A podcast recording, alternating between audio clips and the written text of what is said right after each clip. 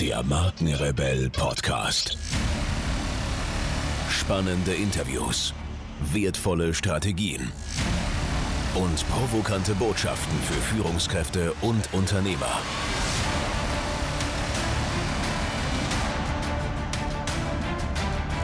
Stell dich den Herausforderungen der Digitalisierung und setze als Marke ein Zeichen. Von und mit Markenrebell Norman Glaser. Herzlich willkommen zu einer weiteren Podcast-Interview-Folge. Vielen Dank für eure Zeit und schön, dass ihr wieder reinhört. Die Digitalisierung der Arbeitswelt ist das große Thema unserer Zeit.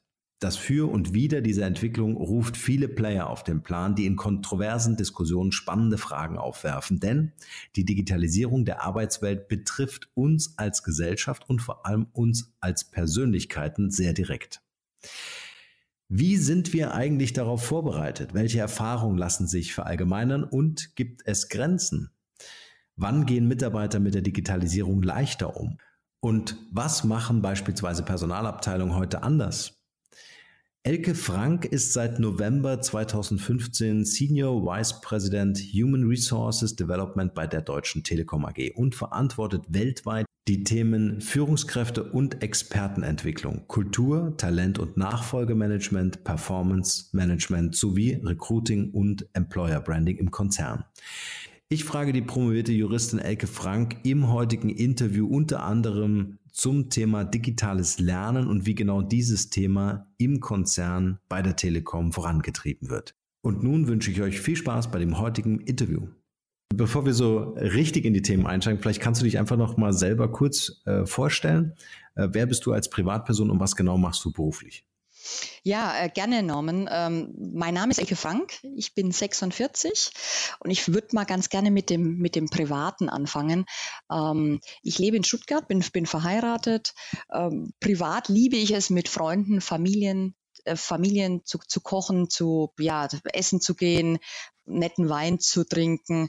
Ähm, was ich auch ganz gern mache, ich ist auch ein ganz guter Ausgleich zu meiner beruflichen Belastung. Äh, ich bin recht sportlich, also ich gehe sehr gern laufen. Heut, heute Morgen zum Beispiel ein gelungener Tag äh, fängt mit einem ganz kurzen, mit einer kleinen Joggingrunde an. Und meine Lieblingsrunde ist immer zu den Eisbären, weil ich in Stuttgart mitten im Kessel wohne. Und ähm, da ist meine Lieblingsrunde einmal zu den Eisbären. Das ist nämlich unser Zoo, die Wilhelma. Ähm, das sind so vielleicht fünf, sechs Kilometer. Und dann bin ich eigentlich sehr gut entspannt und dann kann der Tag kommen. Im Winter bin ich eher so die Skifahrerin, äh, da zieht es mich sehr in die Berge, auch zum Entspannen, Relaxen und äh, ja, bin ich eigentlich auch sehr, sehr gerne. Ähm, beruflich, äh, was treibt mich da? Ähm, bei, der, bei der Deutschen Telekom bin ich äh, jetzt seit äh, fast fast drei Jahren verantwortlich für die weltweite Personalentwicklung. Also mich treiben Themen um wie, ja, wie, wie entwickelt sich das Thema Führung weiter? Wie schaffe ich es, meine 2600 leitenden Führungskräfte für das Thema zu begeistern und vor allem für die Veränderungen in dem Thema? Äh, Themen wie Talentmanagement treiben mich, ähm, Performance Management, Recruiting, aber auch Employer Branding. Also wie muss man als Arbeitgeber sich heute am Markt positionieren, um die besten Talente von außen zu kriegen, aber natürlich auch, um, um die Mitarbeiter, die jetzt schon bei der Deutschen Telekom sind, zu halten und die äh, ja sich auch wohlfühlen zu lassen. Mhm. Vielleicht das in im Kurzen als erster Auftakt. Genau. Ich mache jetzt den Deep Dive mit dir. ich würde mich ganz gerne mal so in deiner Historie dahin zoomen, äh, wo das Ganze so anfing, dass du gesagt hast, das Thema Personal liegt mir irgendwie am Herzen, das ist irgendwie ein Thema für mich. Gab es da so einen Moment oder ein, ein, eine Phase in deinem Leben? Ja, die gab's. Und zwar bin ich ja ganz klassisch bei Daimler eingestiegen als Juristin und dort im Bereich Arbeitsrecht. Also eher noch ein bisschen weiter entfernt vom Personalbereich. Was mir aber dann was mich dann wirklich, ähm, ja, was, was mir sehr gefallen hat, ist, und das war auch der Sprung für mich, in diese Personalschiene zu gehen. Äh, auf der einen Seite ähm, die Themen zu treiben, die fürs Unternehmen extrem wichtig sind. Und ich meine, die aller, allermeisten Unternehmen differenzieren sich natürlich durch ihre Mitarbeiter. Also wie gut sind ihre Mitarbeiter, wie wohl fühlen die sich und äh, wie, wie gut können sie auch äh, Talente vom externen Markt rekrutieren, also die Themen dort zu treiben. Auf der anderen Seite aber natürlich den Link zu schließen ähm, zum Mitarbeiter als Mensch was braucht der, um sich in dem Unternehmen wohlzufühlen, um ordentlich beurteilt zu werden, um fair behandelt zu werden und um sich auch entsprechend entwickeln zu können. Und das war so eine Phase nach zwei, drei Jahren Einstieg bei Daimler, als ich mich entschieden hatte, komm, geh, geh raus aus dieser Juristerei, aus diesem aus dieser rechtlichen Arbeit äh, hin in eine breitere Tätigkeit und das war dann der Sprung für mich auch ähm, in, in, in, diese, in die Personalarbeit einzusteigen. Mhm. Warst du dann gleich verantwortlich äh, für, für eine ganze Abteilung oder? Ich war am Anfang verantwortlich nach zwei, drei Jahren für ein Team. Das war im, im Werk Hamburg, das ist ein relativ kleines Werk äh, der Daimler AG. Und äh, ich hatte da ein kleines Team und war verantwortlich für Vergütungsthemen, für Betriebsratsverhandlungen, mhm. für Ideenmanagement. Dort bringen Mitarbeiter Ideen ein, die dann umgesetzt werden und so weiter. Also ein kleines Team waren um, um die zehn Mann. Mhm. Und dann im Anschluss ging es zu Microsoft? Dann im Anschluss äh, ging es erstmal, hatte ich ein paar andere Stationen bei Daimler und meine spannendste und wirklich auch äh, emotionalste Station bei Daimler hatte ich bei Mercedes AMG. Cool. Das ist die, ähm, das ist eine ganz kleine Einheit von, äh, von Daimler, die die, die High-Performance-Autos äh, und Motoren macht, äh, mit Sitz in Affalterbach. Und äh, dort hatte ich den kompletten Personalbereich und auch Rechts- und Compliance-Themen bei mir in meiner Verantwortung. Und da, das war natürlich besonders spannend, weil dort einfach Produkt ähm, und Mitarbeiter und Mensch ganz, ganz eng zusammen waren. Und äh, was halt spannend war, die haben zum Beispiel vor meinem Fenster äh, haben die die, äh, die Tests gemacht, wie sich ein Sound anhört von einem Mercedes SL, SLS zum Beispiel, von dem Flügeltürer. Und ähm, man war einfach sehr nah am Produkt und an den Menschen. Und das hat mich fasziniert. Und dort war ich, glaube ich, über fünf Jahre. Ähm, das war einfach ein toller Spirit, äh, ein tolles Team. Und wir haben damals auch viel bewegt und der, also Mercedes AMG geht bis heute noch sehr gut, aber das war so mein, mein Highlight in meiner, in meiner Daimler-Zeit, die ich dort verbringen konnte. Habt ihr das? Und danach ja. ging es erstmal zu Karl Zeiss. Mhm. Ähm, irgendwie habe ich mir überlegt, ich würde gerne auch mal was anderes sehen außer Automobil, wobei das nach wie vor ein tolles Produkt ist. Und äh, bin dann bei der Carl Zeiss Vision gelandet. Das ist die Brillenglassparte von Carl Zeiss. Carl Zeiss ist ja auch hochtechnologisches Unternehmen, Weltmarktführer in vielen Produkten. Und dort war ich verantwortlich dann das erste Mal auch für internationale Personalarbeit. Mhm. Und das war natürlich nochmal eine, ein, ein ganz anderer Blickwinkel. Warum? Was war da die, die große Herausforderung?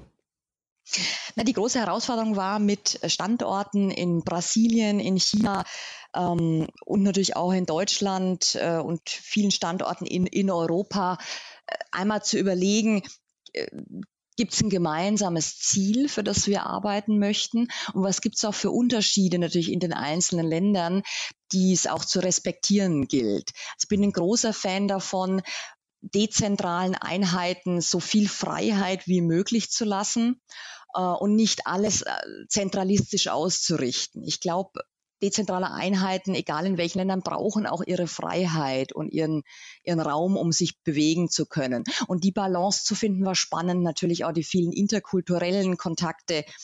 Die Zusammenarbeit mit einer chinesischen Personalleiterin war am Anfang für mich echt, echt neu.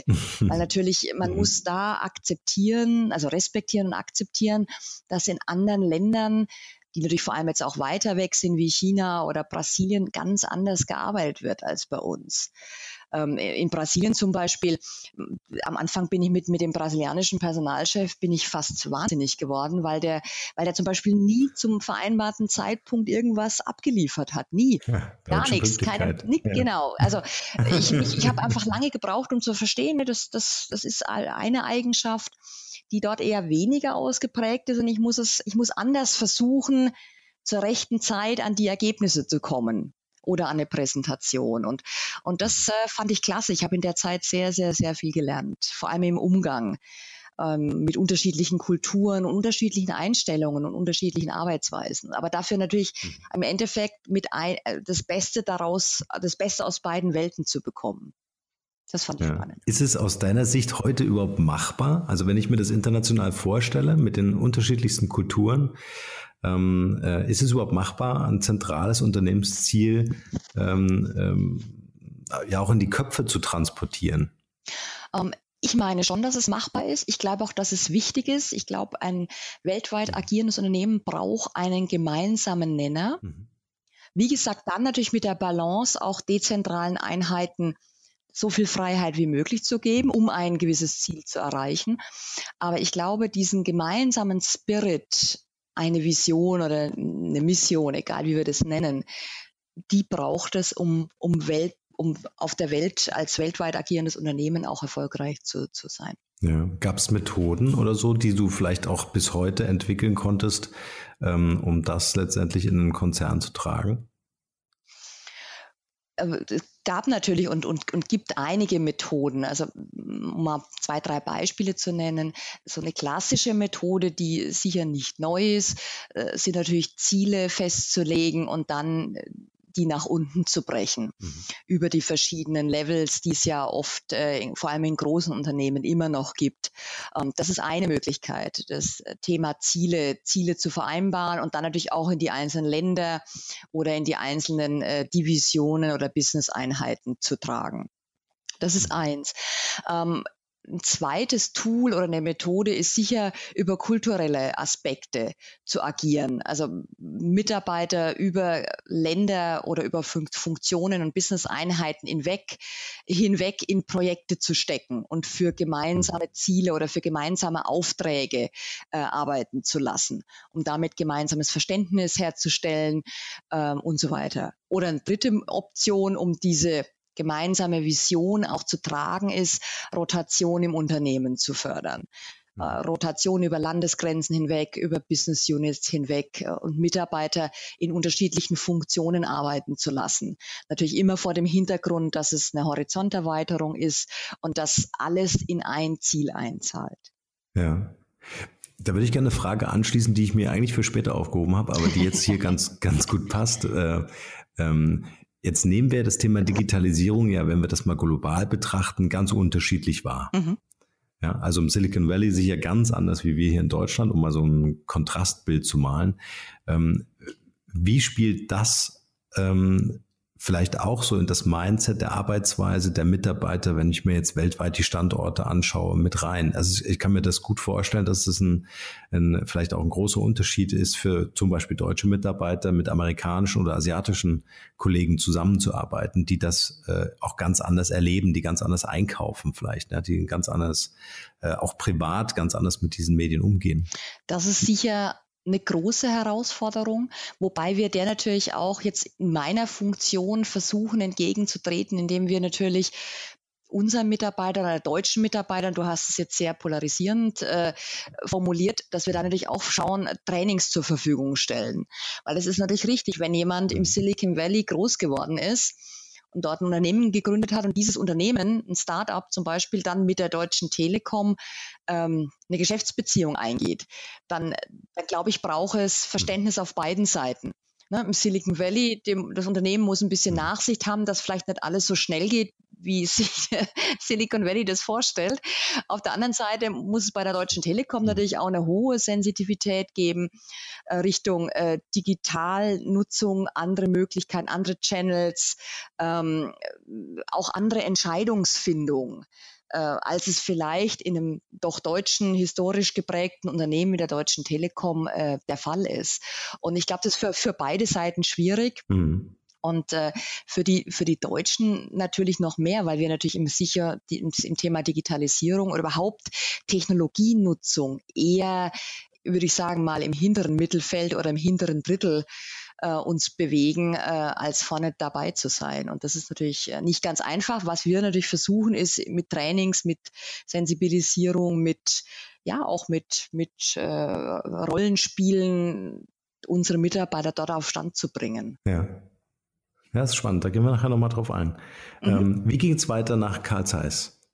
Nach Carl Zeiss ging es äh, weiter zu Microsoft. Äh, mhm. Und das muss ich sagen, hat mich sehr geprägt. Vor allem mein erster Tag bei Microsoft.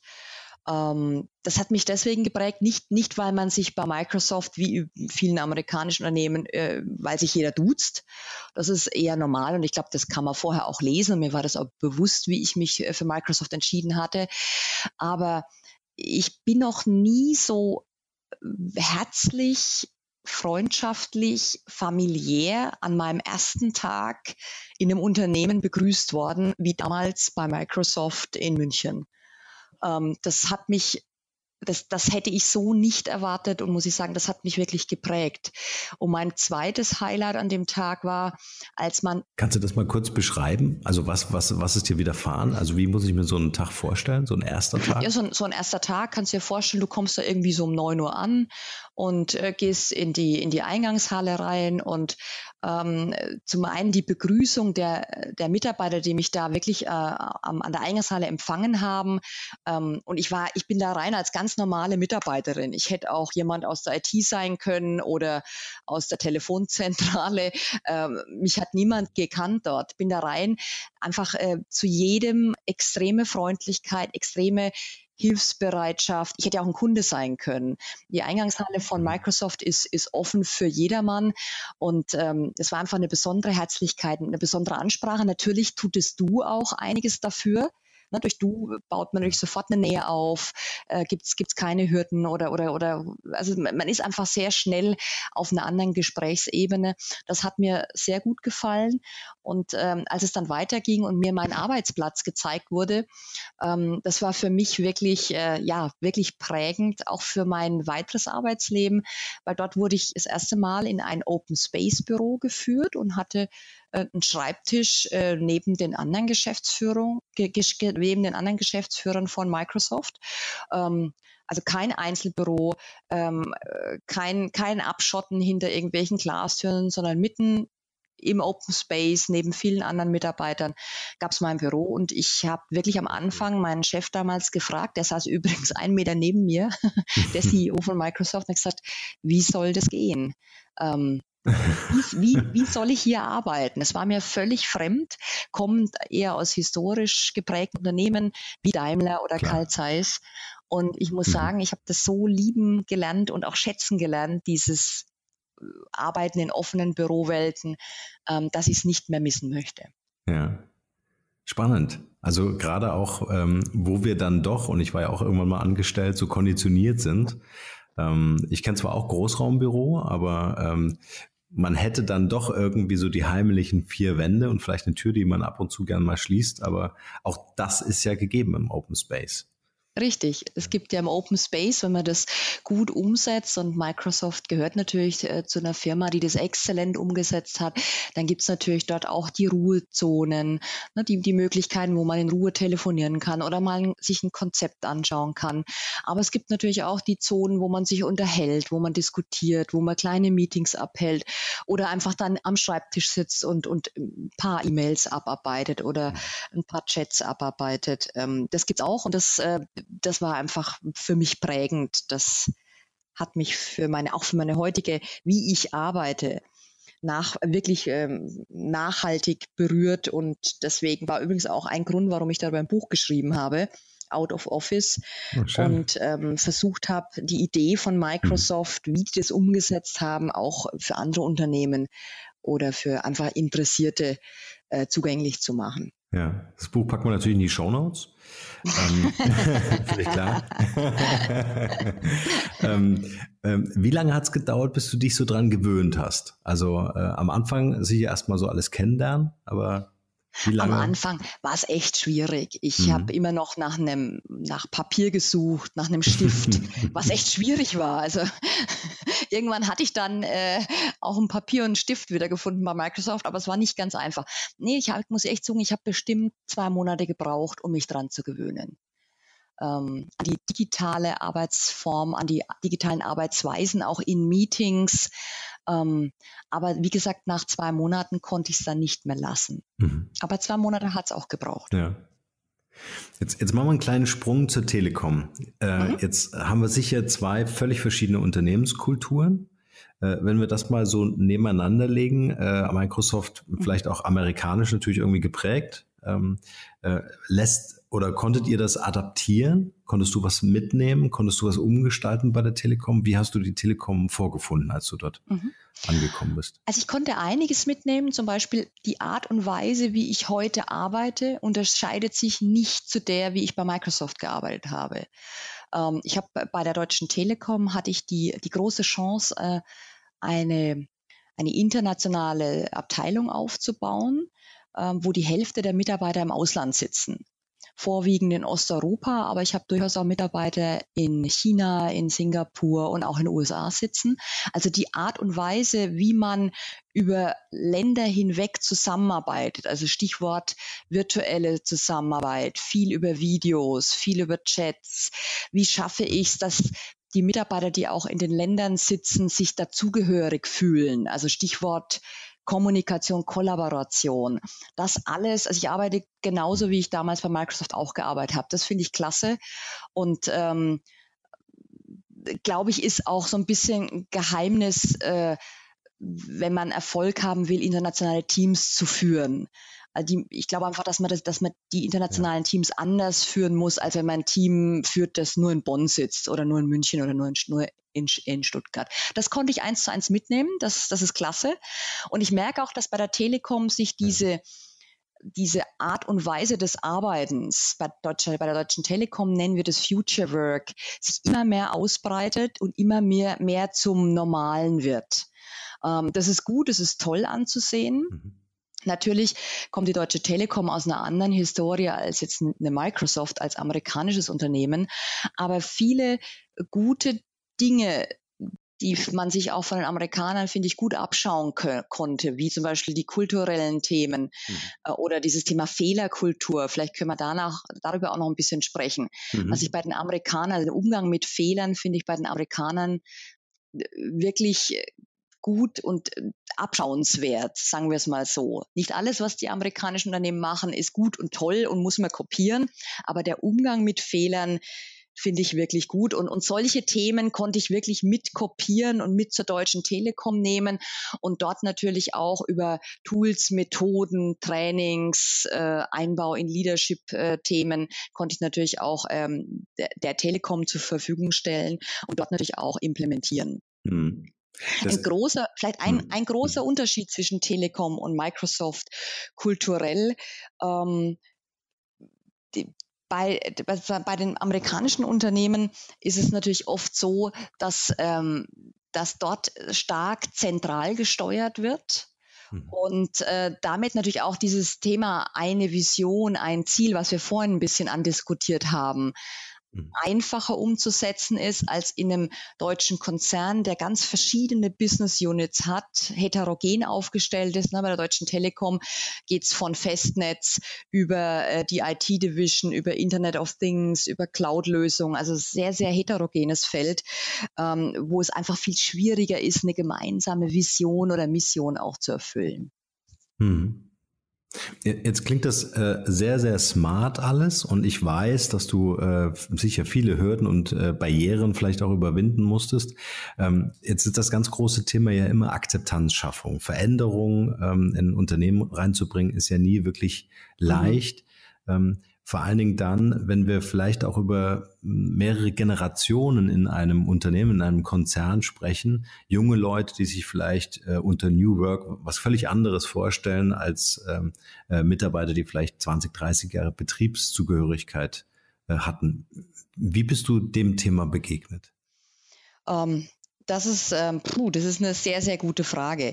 Akzeptanz schaffen in einem Großkonzern ähm, mit der Aufgabe, die, die ich hatte, also klare Veränderung zu schaffen, ein internationales Team aufzubauen, das es vorher überhaupt nicht gab. Also ich habe gestartet mit, mit einer Nullmannschaft bei der Deutschen Telekom, wirklich. Stell dir dein Team auf, konzeptioniere es, welche Themen möcht, äh, müssen in diesem in dieser Abteilung sein. Und dann habe ich wirklich die äh, um die 300 Stellen neu besetzt im ersten Jahr. Also ich habe alles von Anfang an aufgebaut. Das war am Anfang natürlich äh, alles andere als einfach, weil man wird natürlich auch beäugt in so einem Großkonzern. Ne? Was schafft die wirklich? Ähm, mal schauen, ob das klappt mit dem internationalen Team. Das gab aber am Anfang natürlich auch einige Hürden, die es äh, ja zu nehmen galt. Und natürlich auch Rückschläge und so weiter und so fort. Aber da muss man natürlich auch sich immer wieder selber auch äh, motivieren, rausziehen. Natürlich auch Freunde suchen in so einem Unternehmen, die auch Lust haben, was zu verändern und dann auch, ja, vielleicht mutige Entscheidungen zu treffen. Das war sicher nicht einfach. Ähm, und wichtig ist, und da hat mir natürlich die Microsoft-Zeit schon sehr geholfen weil mir war oder ich habe damals gelernt, wie ich es schaffe, jung, alt, äh, unterschiedlicher Herkunft, also diverse Teams zu überzeugen, für eine, in eine Richtung zu gehen, also eine Vision auch zu haben und die auch länderübergreifend, funktionsübergreifend auch umzusetzen. Ähm, und das hatte ich bei Microsoft gelernt und das hat mir sehr geholfen. Das konnte ich dort anwenden. Und da das ja vorher noch keiner gemacht hat bei der Deutschen Telekom, war das neu und mir haben die Leute zugehört und, mhm. und wirklich alle Leute, alt, jung, die die 30 Jahre schon da waren, aber auch die ganz Jungen, die gerade von der Hochschule kamen, mhm. ähm, ne, die, die, die, die Leute in Osteuropa, aber auch die Chinesen. Und dieses Zuhören, hat mir die Chance gegeben, meine, mein Ziel und meine Vision darzulegen und dann das Team zu formen, aufzustellen und dann äh, zu, zusammen in diese Richtung zu marschieren. Ja. Bevor es hier gleich weitergeht, möchte ich noch unbedingt was mit euch teilen. Ich werde immer wieder gefragt, ob ich auch Podcast-Coachings anbiete, in denen ich meine Erfahrungen, Methoden und Strategien weitergebe und ob ich bei der Umsetzung weiterhelfen kann.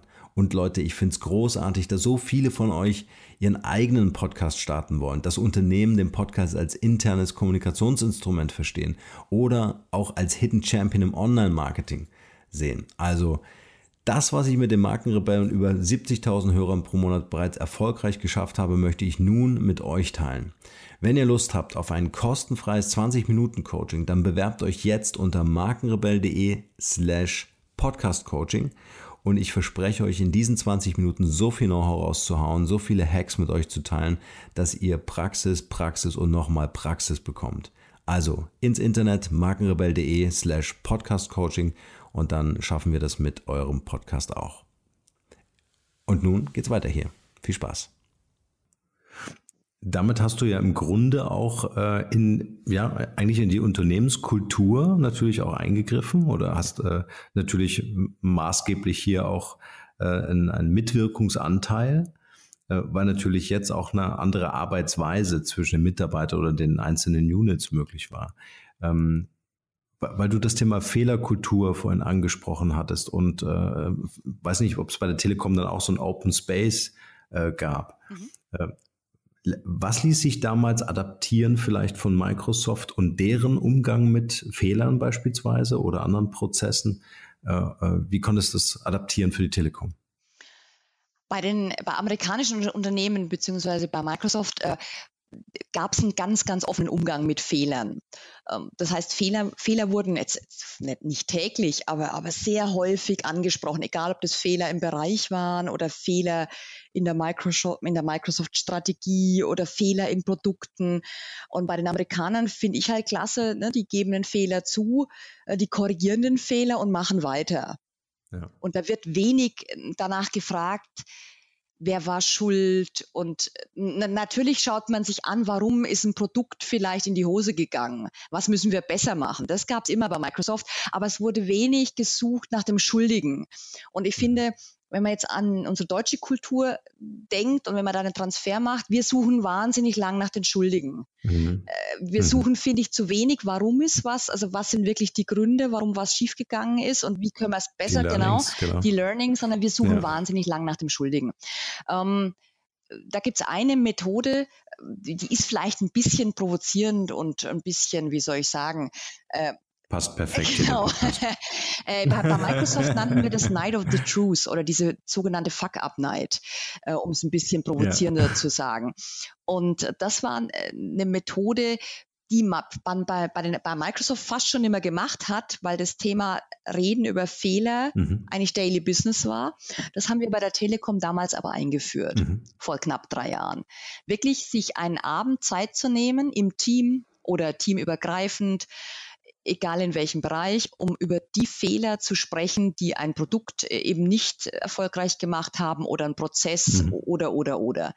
Und diese Night of the Truth und Fuck Up Nights sind inzwischen Standard bei der Deutschen Telekom. Sehr cool. Und das ist eine relativ einfache Methode, um ja, wirklich ja. bewusst mal über Fehler zu sprechen und nicht nur, was ist alles gut gelaufen. Ja. Ich hätte auch noch eine Methode äh, beizusteuern. Und zwar äh, gibt es bei uns so einen kleinen Drahtkäfig, der ist vielleicht, keine Ahnung, 50 mal 50 Zentimeter. Mhm. Und dort, dort drin wohnt die Blame. Äh, mhm. Das ist so ein schwarzes äh, Zottelwollknollen mit Hörnern und Zähnen und so weiter. Und man kann im Grunde jemanden äh, die Blame geben. Okay. Äh, oder sie selber nehmen. Aha. Und äh, wir visualisieren damit ähm, äh, eigentlich nur, dass, äh, ob es gerade wirklich notwendig ist, irgendjemanden die Schuld für etwas zu geben. Also das einfach nur so wahrnehmbarer zu machen. Ja, also äh, offensichtlicher zu machen, jemanden gerade irgendwie die Schuld zu geben oder sie einfach mutig selbst, selbst zu übernehmen und den Käfig auf seinen Tisch ja, äh, das ist nett. Ja. Da habe ich doch schon wieder was gelernt. yes. Das ist unser Running Gag. Blame. genau, the blame. Ja, aber sehr spannend, ähm, was da in den Unternehmen äh, durchaus auch ähm, passieren muss, einfach um anderes Miteinander, anderes Zusammenarbeiten überhaupt erst zu ermöglichen. Ja, ja absolut. Ja, wir, wir sehen es ja auch, äh, wie sich das Thema Führung über die letzten Jahre verändert hat. Wenn du mich ja. gefragt hättest, wie viel, ja, was ich vor zehn Jahren entschieden habe als Führungskraft, ähm, damals noch bei Daimler und was ich heute entscheide. Ich entscheide heute viel, viel weniger, als ich es früher getan habe, weil viel mhm. weniger Entscheidungen einfach auf meinen Tisch kommen und das ist gut so. Ja. Entscheidungen, vor allem fachlicher Art, die, die sollen in den Teams getroffen werden. Dort sitzen die Leute, die es im Zweifel besser können, besser verstehen als ich. Heutzutage kommen bei mir vielleicht noch, ja, man, eine Ressourcenentscheidung auf den Tisch oder wenn man mehr Geld braucht oder, oder weniger Geld oder wie auch immer. Aber ansonsten, mhm. ähm, was sich da getan hat oder wie, wie, wie der Anspruch sich an Kommunikation und Collaboration an Führungskräfte wirklich verändert hat. Wenn du mich heute fragst, mein halber, also mehr als der halbe Tag geht in Richtung Kommunikation, wie schaffe ich es, dass mein internationales Team ähm, dieselben oder denselben Stand an Informationen mhm. hat. Äh, wie, mhm. wie, wie kann ich gucken, dass, äh, also weiß ich denn, wie es meinen Leuten geht über Distanz? Ähm, wie nah muss ich denen sein, möchte ich denen sein und so weiter und so fort. Also mehr als einen halben Tag beschäftige ich oder muss ich mich damit beschäftigen, um mein Team gut zu führen. Ja und äh, denen einfach alles zu geben, was sie brauchen, um einen guten Job zu machen. Mhm. Und das ist schon auch ein Thema, was mich, was mich extrem beschäftigt. Und bin auch ein großer Fan dieses Spruches, äh, stelle gute Leute ein und gib dir da viel Mühe, die Besten für dein Team zu finden. Aber dann gib ihnen den Frieden und lass ihn in Ruhe arbeiten. also weg von diesem Command ja. and Control und ich muss jeden, jeden Tag kontrollieren, was er und wie lange und was er gearbeitet hat. Und äh, das hat sich schon extrem verändert, wenn man mal die letzten Jahre sich anschaut und wird sich auch noch ja. mehr verändern. Ja. Wie kommt man aus diesem Teufelskreis raus? Weil was du gerade sagst, ist ja ganz spannend. Wenn ich äh, nicht mehr alles alleine entscheide, sondern das äh, Teams machen, dann ist das natürlich auch der Garant dafür, dass ich eine hohe Beschleunigung habe ähm, äh, die wir natürlich auch brauchen im Markt, mhm. ne? weil die ähm, äh, Eigenverantwortung einfach auch da ist. Jetzt gibt es natürlich viele Unternehmen, äh, da gibt es tatsächlich noch irgendwie den Löwen äh, und in der Regel sind es Männer, lustigerweise, glaube ich, äh, leider ähm, im, im Elfenbeinturm, äh, der darauf wartet, dass so die Bediensteten die Entscheidungspapiere und Handlungsempfehlungen vorbereiten. Und äh, das sind natürlich dann immer zähe Prozesse, äh, während sich im Markt schon ganz andere Dinge tun, wird die Entscheidung immer noch abgewogen. Ähm, es hat am Ende des Tages natürlich auch was mit Macht zu tun. Ja? Inwieweit bin ich in der Lage, vielleicht ähm, auch ein Stück weit Macht abzugeben, ob das jetzt in der Unternehmensführung ist oder auch in den Fachabteilungen äh, sind. Äh, wie, wie könnte man diese Blockaden in Unternehmen auflösen? Ist es ein C-Level-Thema, äh, dass einfach dort entschieden werden muss, dass die Arbeitsweise, die Strukturen sich ändern?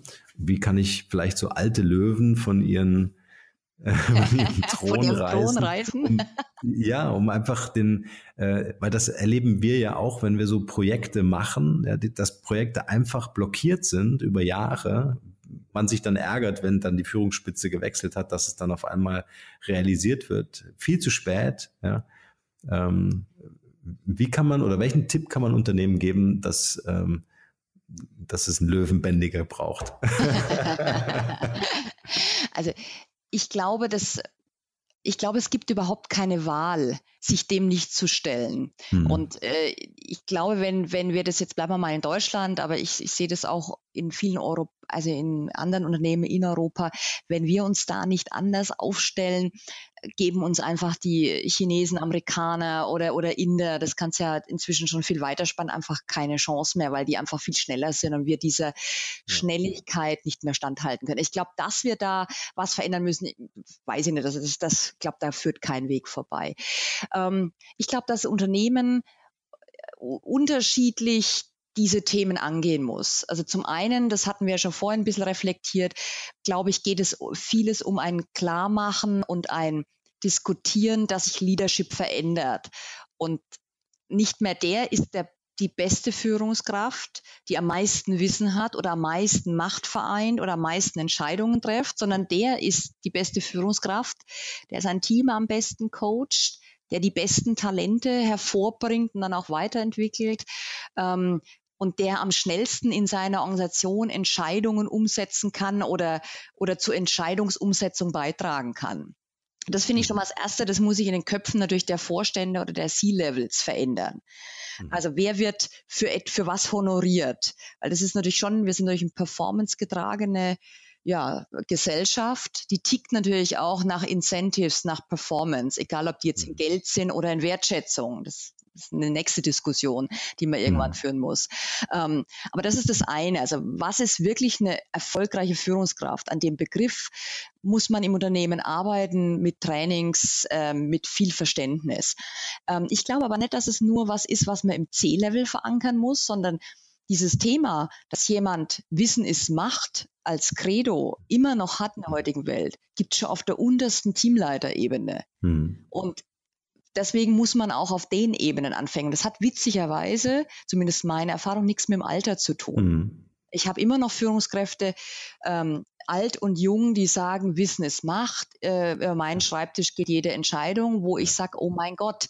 Und denen klar zu machen, dass wir zu langsam sein werden mit der Art und Weise, wie wir ein Unternehmen aufstellen. Ähm, das ist, glaube ich, die große Kunst. Und natürlich auch, um das vielleicht ganz konkret äh, darzustellen, wir müssen Organisationen verändern. Ich mhm. finde, wenn acht oder neun Ebenen zwischen Vorstand und normalen Mitarbeitern sind, ist das einfach zu viel. Ja.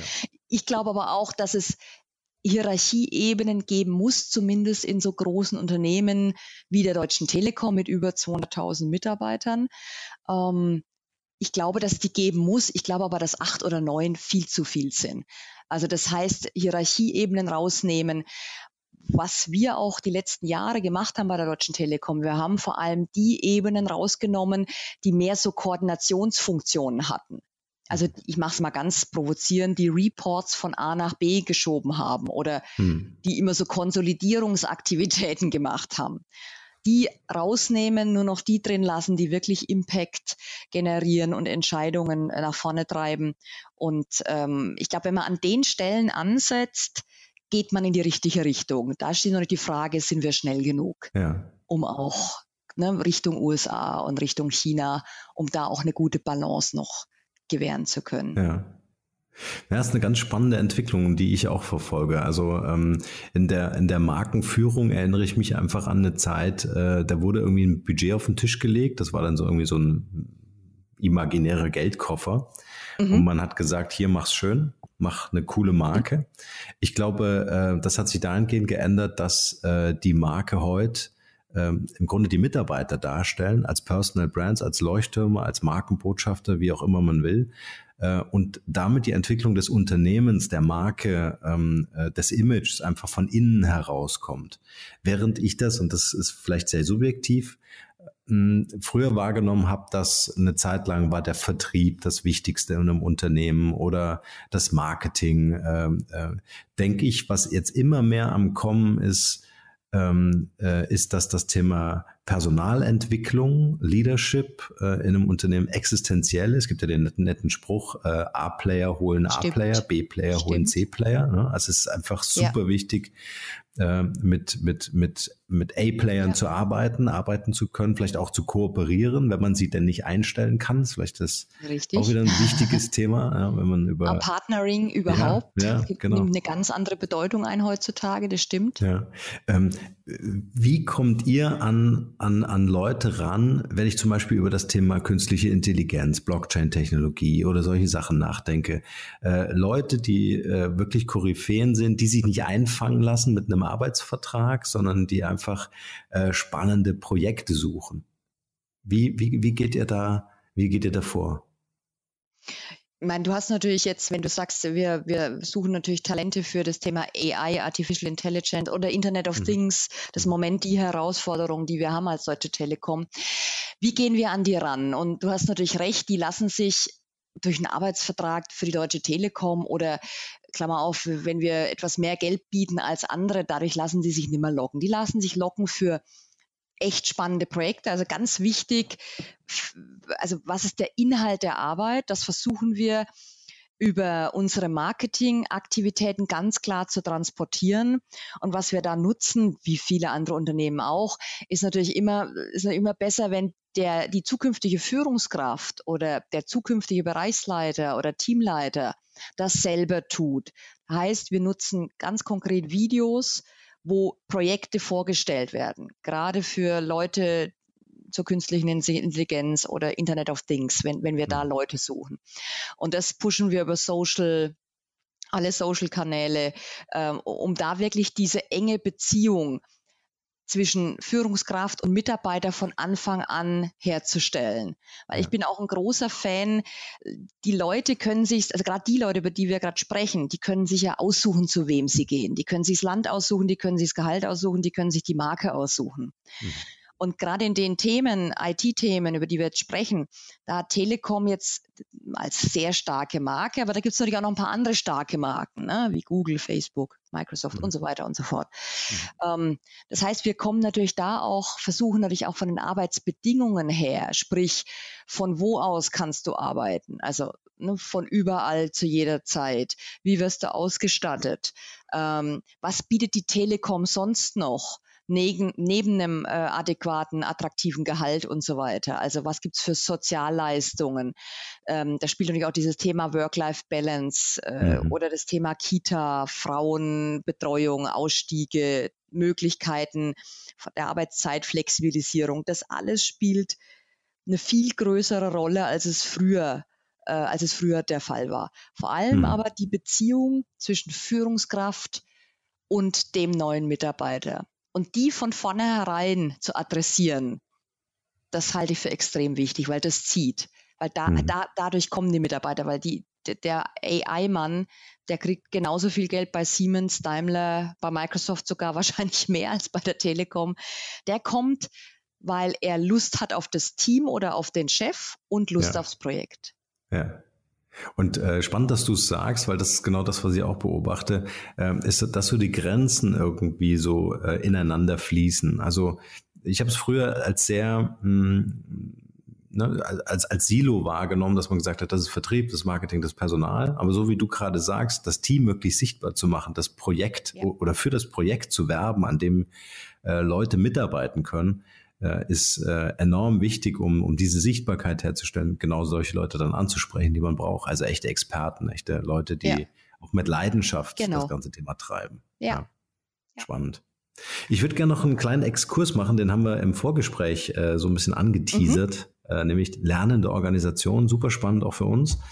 Ähm, klappt doch mal so von deiner Seite aus, woran ihr vielleicht äh, arbeitet, äh, was vielleicht auch so eure Zielsetzung ist, wenn wir über das Thema Lernen im Unternehmen nachdenken.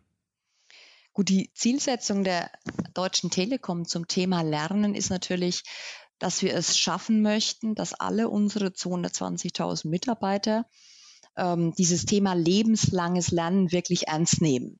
Und ich, ich mache es vielleicht auch ein bisschen provozieren, weil lebenslanges Lernen finde ich ein brutal abgedroschener Begriff. Den gibt es seitdem ich irgendwie beruflich tätig bin, also jetzt seit ja. über 20 Jahren. Ich finde aber, der ist natürlich ähm, wichtiger und äh, ja gravierender denn je. Ähm, dennoch machen wir es zu wenig. Ich meine, für mich sind, sind zwei Themen wichtig. Ich möchte erreichen, dass die Führungskräfte da als Vorbild vorangehen, und zwar Vorbild im täglichen Lernen, um mal das Ziel auch hochzusetzen und auch digitales Role Model sind. Und mhm. ich möchte eigentlich keine Führungskräfte mehr im Konzern haben, die sich immer noch E-Mails ausdrucken lassen oder die ein System nicht bedienen können. Ja, du, du, du lachst, aber ich kann nicht ausschließen, dass es die noch gibt bei 2600, sag ich dir ganz ehrlich. Und es kann kein Großkonzern der ja. ehrlich ist und dazu eine Stellung nimmt.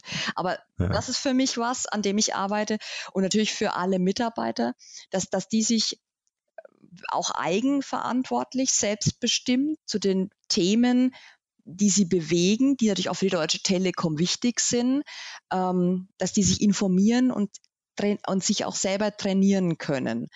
Ähm, und dabei muss das Training über das hinausgehen, was nur für den Job wichtig ist. Weil früher hat man die Denke gehabt, du darfst nur das trainieren, was jetzt für den Job in dem aktuellen Zeithorizont wichtig ist. Ähm, ja, aber ich glaube, wir müssen auch weiterdenken, weil durch Digitalisierung und technologischen Wandel gibt es ja auch eine große Veränderung in der, in der Arbeitswelt, in der Jobwelt. Jobs werden wegfallen, Jobs werden neu hinzukommen. Das heißt, in ein, zwei Jahren dreht sich die Welt. Und ich glaube, über den Tellerrand müssen wir zusammen mit Mitarbeiter, Unternehmensleitung und auch Sozialpartner, das spielt bei uns eine große Rolle, natürlich auch weiterdenken und überlegen, was ist denn in ein, zwei Jahren? Gibt es da noch äh, die Tausenden von Mitarbeitern in den Callcentern, die alle noch oder mhm. machen das nicht heute schon Chatbots? Äh, Robotics, äh, Maschinen. Äh, was passiert dann mit den Kollegen? Was haben die für Skills? Mhm. Und können die sich, kann man die weiterentwickeln heute schon, damit ich die in zwei Jahren besser einsetzen kann mhm. oder auf neuen Jobs einsetzen kann?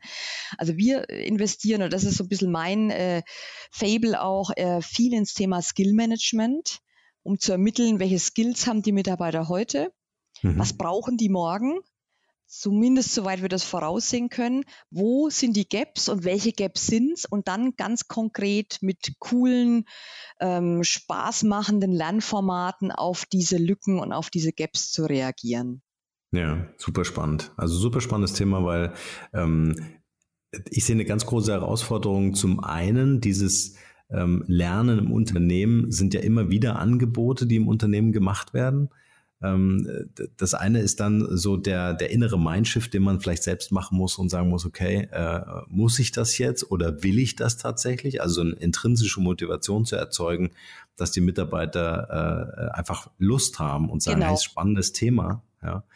Ähm, weil ich glaube, dann wird es auch im Unternehmen, also wenn man so die Skills und Assets der, der Mitarbeiter einfach mal sich anschaut, und ähm, äh, kann ich mir gut vorstellen, dass völlig neue ähm, Inhouse-Qualifikationen entstehen, weil vielleicht auch äh, ganz andere Leidenschaften ähm, getriggert werden, will ich mal sagen. Ja. ja. Und der Mitarbeiter A in der Abteilung A vielleicht morgen in Abteilung C arbeitet, äh, weil er sich selbst dahin qualifiziert hat. Ja, also das finde ich einen sehr spannenden Move. Ja. Und das ist natürlich auch in einem Unternehmen wie der Deutschen Telekom, weißt du, mit über 200.000 Mitarbeitern. Wahnsinn.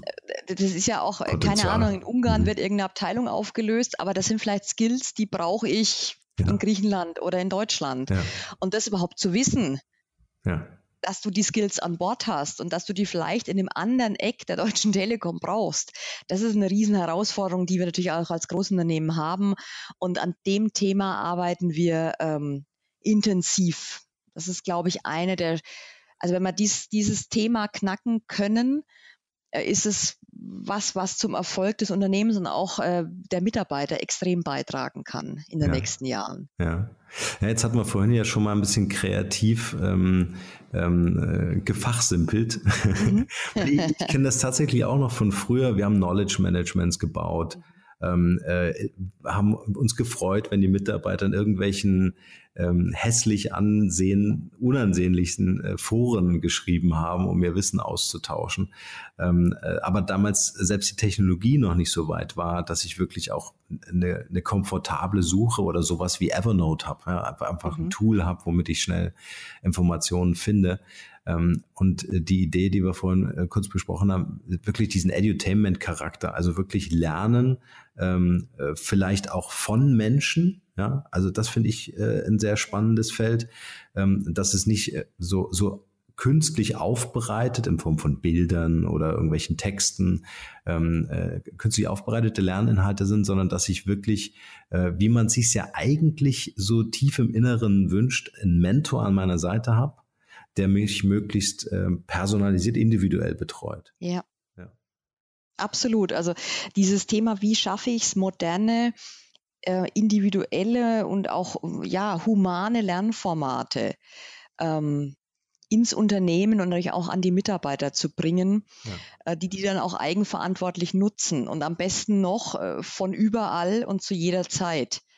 Mhm. Weil ich meine, jeder ist ein anderer Lerntyp. Ähm, ich zum Beispiel, ich, wie gesagt, alles über zehn Minuten langweilt mich. Ich mhm. brauche auch diesen, ja, ein bisschen Wettbewerbscharakter äh, in, in so einem Lernformat und wie du es natürlich auch sagst, ein Coach im Hintergrund oder ein Mentor oder jemand, der so eine Lerngruppe führt, der auch so ein bisschen Guidance gibt, ein bisschen erinnert ab und zu.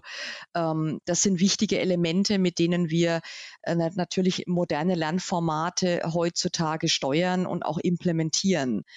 Mhm. Trotzdem muss ich sagen, es ist schwierig, jeden dafür zu begeistern, weil für viele Menschen ist es natürlich immer so, ah ja, ich habe was studiert oder ich habe eine Ausbildung gemacht und das war's für mich. Und die Zeit ist, ist jetzt halt schon lang vorbei. Mhm. Und da müssen wir, glaube ich, aufpassen, auch als Deutschland und Europa, dass wir da nicht von, von USA, China und da gibt's ja noch andere Länder, aufstrebende Länder wie Indien, mhm.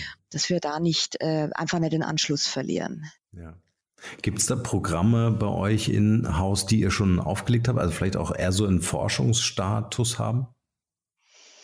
Ähm, zum Thema äh, Lerntypen und Lernformate, da gibt es natürlich ähm, verschiedene Forschungen, nicht nur bei uns im Haus, sondern auch in, in, in anderen Unternehmen oder von anderen Instituten, äh, die aber alle in eine Richtung gehen. Ähm, wir haben so ein bisschen noch die Hürde, wie schaffen wir es von überall und zu jeder Zeit. Also von überall geht es ja schon los, ne? auf Device lernen. Ähm, ist es für alle mit, äh, gehen alle Lernplattformen auf allen Devices? Also da gibt es ein paar technische Hürden, die nicht ganz easy sind. Mhm von überall. Da haben wir natürlich auch so ein bisschen eine Diskussion mit unserem Sozialpartner und Betriebsrat. Mhm. Für den gehört Lernen ganz klar zur Arbeitszeit. Mhm. Das ist auch richtig aus Unternehmenssicht. Nur wenn ein Mitarbeiter einfach auch gerne in der Freizeit lernt oder mal in der Pause oder abends oder am Samstag, dann finde ich, müssen wir das auch als Unternehmen möglich machen. Mhm. Und da gibt es natürlich äh, sehr kontroverse Diskussionen, die wir mhm. gerade führen und die auch in Deutschland insgesamt auf Gewerkschaftsebene geführt werden. Hm, das zeigt auch, wie komplex es eigentlich ist. Ne? Da geht es nicht Stimmt. so sehr darum, einfach mal eine Software zu implementieren und sagen, bitteschön, ja, levelt euch gerne hoch, Gamification-Faktor, genau. alles cool. ja, sondern es muss ja auch, es muss ja letztendlich auch in, in dem Berufsalltag, also ja ein Unterschied, ob ich im Innendienst vielleicht unterwegs bin oder vielleicht mit dem Auto unterwegs bin. Also Absolut. es ist so heterogen äh, wie nur irgendwas. Absolut, oder ob ich im Callcenter sitze und eigentlich äh, acht Stunden telefoniere oder ob ich in der Strategieabteilung mhm. arbeite, äh, wo ich komplette Arbeitszeitflexibilität habe. Und, und genau diese Heterogenität, deswegen ist es so wichtig, auch heterogene Lernformate zu haben, äh, weil die Lerntypen unterschiedlich sind und auch die Jobs natürlich äh, unterschiedlicher kaum sein können. Mhm. Und das ist gar nicht, gar nicht so einfach äh, für Unternehmen, sich dann auch zu entscheiden, weil wir brauchen natürlich schon irgendwie eine Plattform. Ich muss das an, natürlich auch irgendwie messen können. Ich muss ja, ich habe ja nicht unendlich viel Geld zur Verfügung, äh, Lernen und Trainings äh, zur Verfügung zu stellen. Also ich muss das schon irgendwie auch managen können. Und 200.000 Mitarbeiter muss ich auch irgendwie anmelden. Also das da sind schon viele, wie soll ich sagen, viele Themen, die es einfach noch zu knacken gilt. Dann möchte das, sollte das jeder auch auf Reisen benutzen können, also sprich per App, per Device mhm. oder wie auch immer. Ja. Also viele Themen, die wo wir schon, schon dran sind, klar, aber wo es immer noch Verbesserungspotenzial gibt. Ja. Auf jeden Fall ein spannendes Thema. Ähm, es gibt so eine Regel im Podcasting, äh, Elke. Äh, die Podcast-Folge sollte nie länger als ein Inlandsflug sein. Ich glaube, wir kreisen langsam schon über oh, die ja. Tower. ähm, äh, und ich habe mir überlegt, äh, wir machen noch mal eine Folge zum Thema Leadership, wo wir das äh, Thema mal ein bisschen mehr beleuchten, wenn du Lust hast. Schön. Weil ja. dann würde ich jetzt mal so einleiten in meine äh, QA-Session, die ich noch mit dir schnell ja. hier sportlich absolvieren möchte. Ähm, und zwar habe ich ein paar Fragen für dich vorbereitet mhm. und würde dich einfach bitten, in einem Wort oder in einem Satz zu antworten. Okay. okay. Was ist deine Mission? Carpe diem. Schön.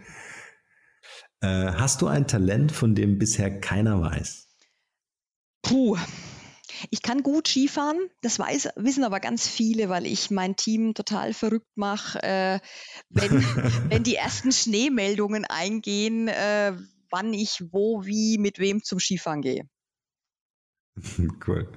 Wenn die Leute an dich denken, was ist das eine Wort, wofür du selbst als Marke bekannt sein willst oder schon bist?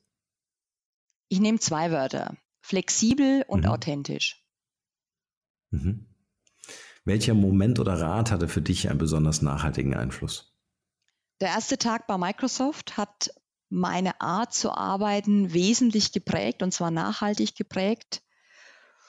Und ähm, mir hat es auch immer gut getan, mich aus der Komfortzone rauszubewegen. Mhm. Was ist das Wertvollste, was wir von dir lernen können? Den Respekt und die Akzeptanz vor diversen Arbeitsmethoden. Also sprich, unterschiedliche Kulturen arbeiten anders, um das zu respektieren und zu akzeptieren und dann damit gut umzugehen. Mhm. Ecke, drei Internet-Ressourcen oder Mobile-Apps zum Thema Personalentwicklung vielleicht oder irgendwas, was so in diese Richtung passt. Gibt es da irgendwas Spezielles? Wo ich immer gute neue Informationen herkriege, ist natürlich über, über LinkedIn. Das nutze ich auch viel zum Lernen, um mich abzudaten und dann vielleicht aufgrund einer, eines Tipps nochmal einen Deep Dive zu machen über eine andere Geschichte. Also LinkedIn ist mhm. momentan was, was ich, was ich extrem nutze. Ähm, sonst klar die einschlägigen Geschichten wie Harvard Business Manager, ähm, immer mal wieder gute Impulse zu bekommen über neue Themen und auch einige U die US-Lektüre, denn ich denke, die Amerikaner sind zum Thema Personalentwicklung, gerade was Talent, Nachfolgeplanung angeht, sind sie einfach uns ein paar Jahre voraus und da gibt es gute Impulse. Mhm, super. Kannst du uns ein Buch empfehlen, welches für dich einen großen Mehrwert hatte? Da ich tagsüber so viel lesen muss, bin ich kein großer Buchleser, muss ich gestehen. Äh, ein Buch hat mich allerdings ähm, echt fasziniert und zwar ist das, äh, sind es die Kurzgeschichten von Ferdinand Schirach. Ähm, mhm. das ist ein Staatsanwalt, ähm, der seine ähm, ja, Geschichten, die er erlebt hat als Staatsanwalt, äh, in Kurzgeschichten niedergelegt hat. Und ich bin beeindruckt, der hat ja einige Bücher schon geschrieben, von der Präzision und wie er es schafft, mit so wenigen Worten einfach alles rüberzubringen. Mhm. Das ist eine Empfehlung von mir. Super. Pack mal die Shownotes zusammen mit deinem Buch. Vielleicht kannst du uns noch mal einen kurzen Hinweis auf dein Buch geben. ja, ich hatte ja gesagt, dass mich der Microsoft, der erste Tag bei Microsoft so inspiriert hat, dass ich ein Buch geschrieben habe, zusammen mit dem damaligen Kollegen von Microsoft. Der Titel Out of Office oder ähm, wie wir die Arbeit neu erfinden müssen. Da geht es ähm, vor allem darum, wie, wie schafft man es, ähm, erfolgreich in dem Unternehmen ähm, digitales Arbeiten oder diese neue Art des Arbeitens zu implementieren.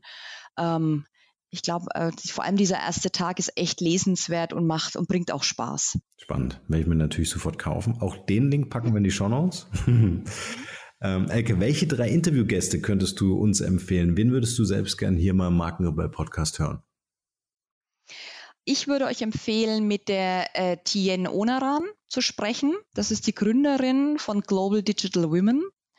Ähm, Sehr schön spannende Persönlichkeit, die ähm, vor allem in den letzten eineinhalb Jahren ähm, viel auch für das Thema Visibilität von Frauen, mhm. ähm, von dig digitalen Frauen, also Frauen, die, die viel, äh, die viel einfach im, im digitalen Umfeld mitbringen macht, also die T-Gen würde ich euch empfehlen.